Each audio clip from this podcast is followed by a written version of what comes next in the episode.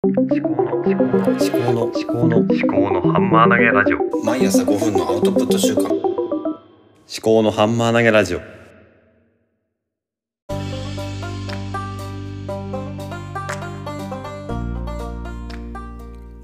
肩書き考え中の立見明彦です。こちらは物事を自分の頭で噛み砕いて発信するというテーマでお送りしております。今日は最近考えているモヤモヤについて話しながら考えていきます。モヤモヤというのはまあ仕事で何を、えー何かが不安なんですね。不安というかもう前向きになれない。そういうモヤモヤについて話しながら考えていきます。どうぞお付き合いください。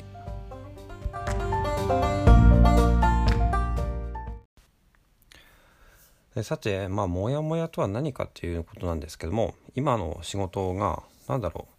うやらされ感というかそのまあなんだろう。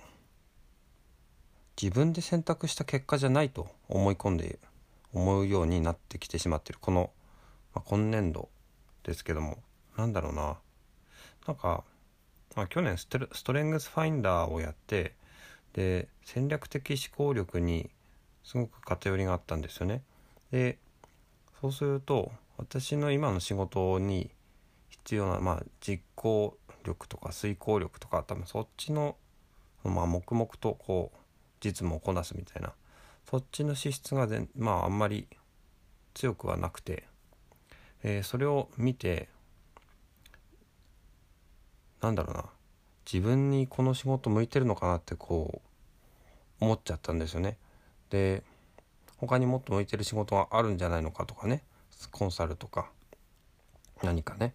そういうふうにまあちらっと思っちゃったんですね。で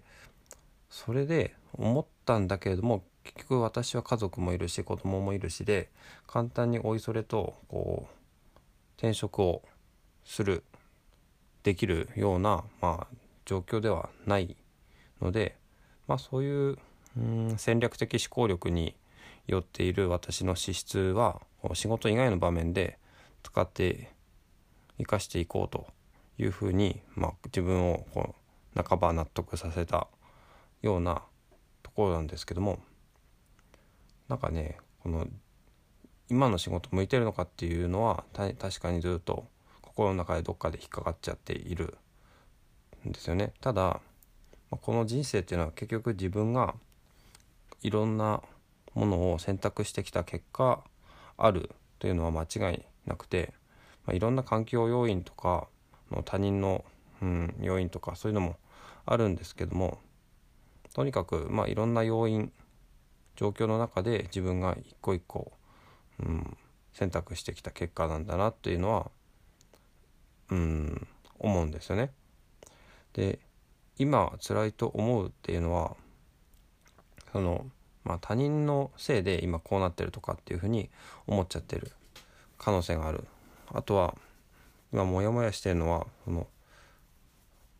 今の仕事でとうん他の利害関係者とかこのプレイヤーのうんまあ調整ミスとか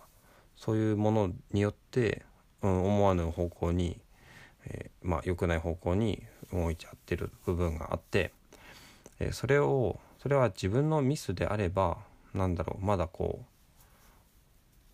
納得納得というかやりやりようがあるというかそのうんやりがいがあるんですけどもそういうところそういうその他人のせい他者の、うんまあ、せいっていうのも良くないですけど他者の要因によって思わぬ方向に動いていることに対して、うん、自分が多分私がねふてくされてる部分があるんですよね。ただそんなのって世の中に出れば多分たくさんあるわけで今までが、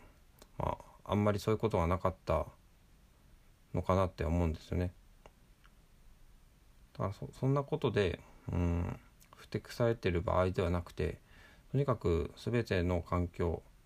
状況の中で今自分にできることっていうのを集中してやっていくしかないんだなとは思うんですね。これは頭で分かってるんですけどももう心であんまり理解できてないというかそういう感じがするんですね。だからどうだろうこう頭で分かるのと心で分かるっていうのがその、まあ、多分悟りを開くとかのっていう概念と似てると思うんですけどもあのね実際こう体験してみないと分かんないとかこの自分の中で、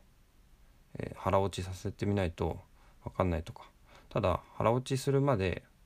動けないっていうんじゃまあね全然前に進めないので腹落ちしなくても頭で分かっているんであればそれをひとまず少しずつでもいいからやってみるしかないのかなっていうのが今思っていることですね。ちょっと脈絡のない話で今本当に頭の中を整理しながら話をしているのでちょっとお聞き苦しいところあるかもしれないですが私の頭の中今こんな感じです。ということですね。はい。では、えー、本編はここまで。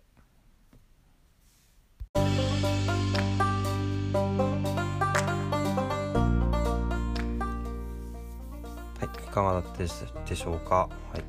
今日は、えー、自分の人生は、まあ、自分が選択した結果であるということを、まあ、頭じゃ分かってるんですけどもなんか心ではなんか納得いってないそういうモヤモヤがある、まあ、それに対してうん。何か、まあ、できることというか、まあ、できることっていうのは今自分ができることとか他の環境要因がどうであろうが今自分ができることをする。これがこれからの人生のに何だろうな生きていく。そういうようなことを考えている、まあ、ちょっと漠然漠然とした話になりましたけどもそういうお話をさせてそういうお話をいたしました。はい。最後までお聴きいただきましてありがとうございました。番組への感想は私の Twitter へのダイレクトメールや、えー、思考のハンマー投げラジオのハッシュタグをつけてツイートしてくださると嬉しいです。お相手は肩書き考え中の立宮紀子でした。ではまた。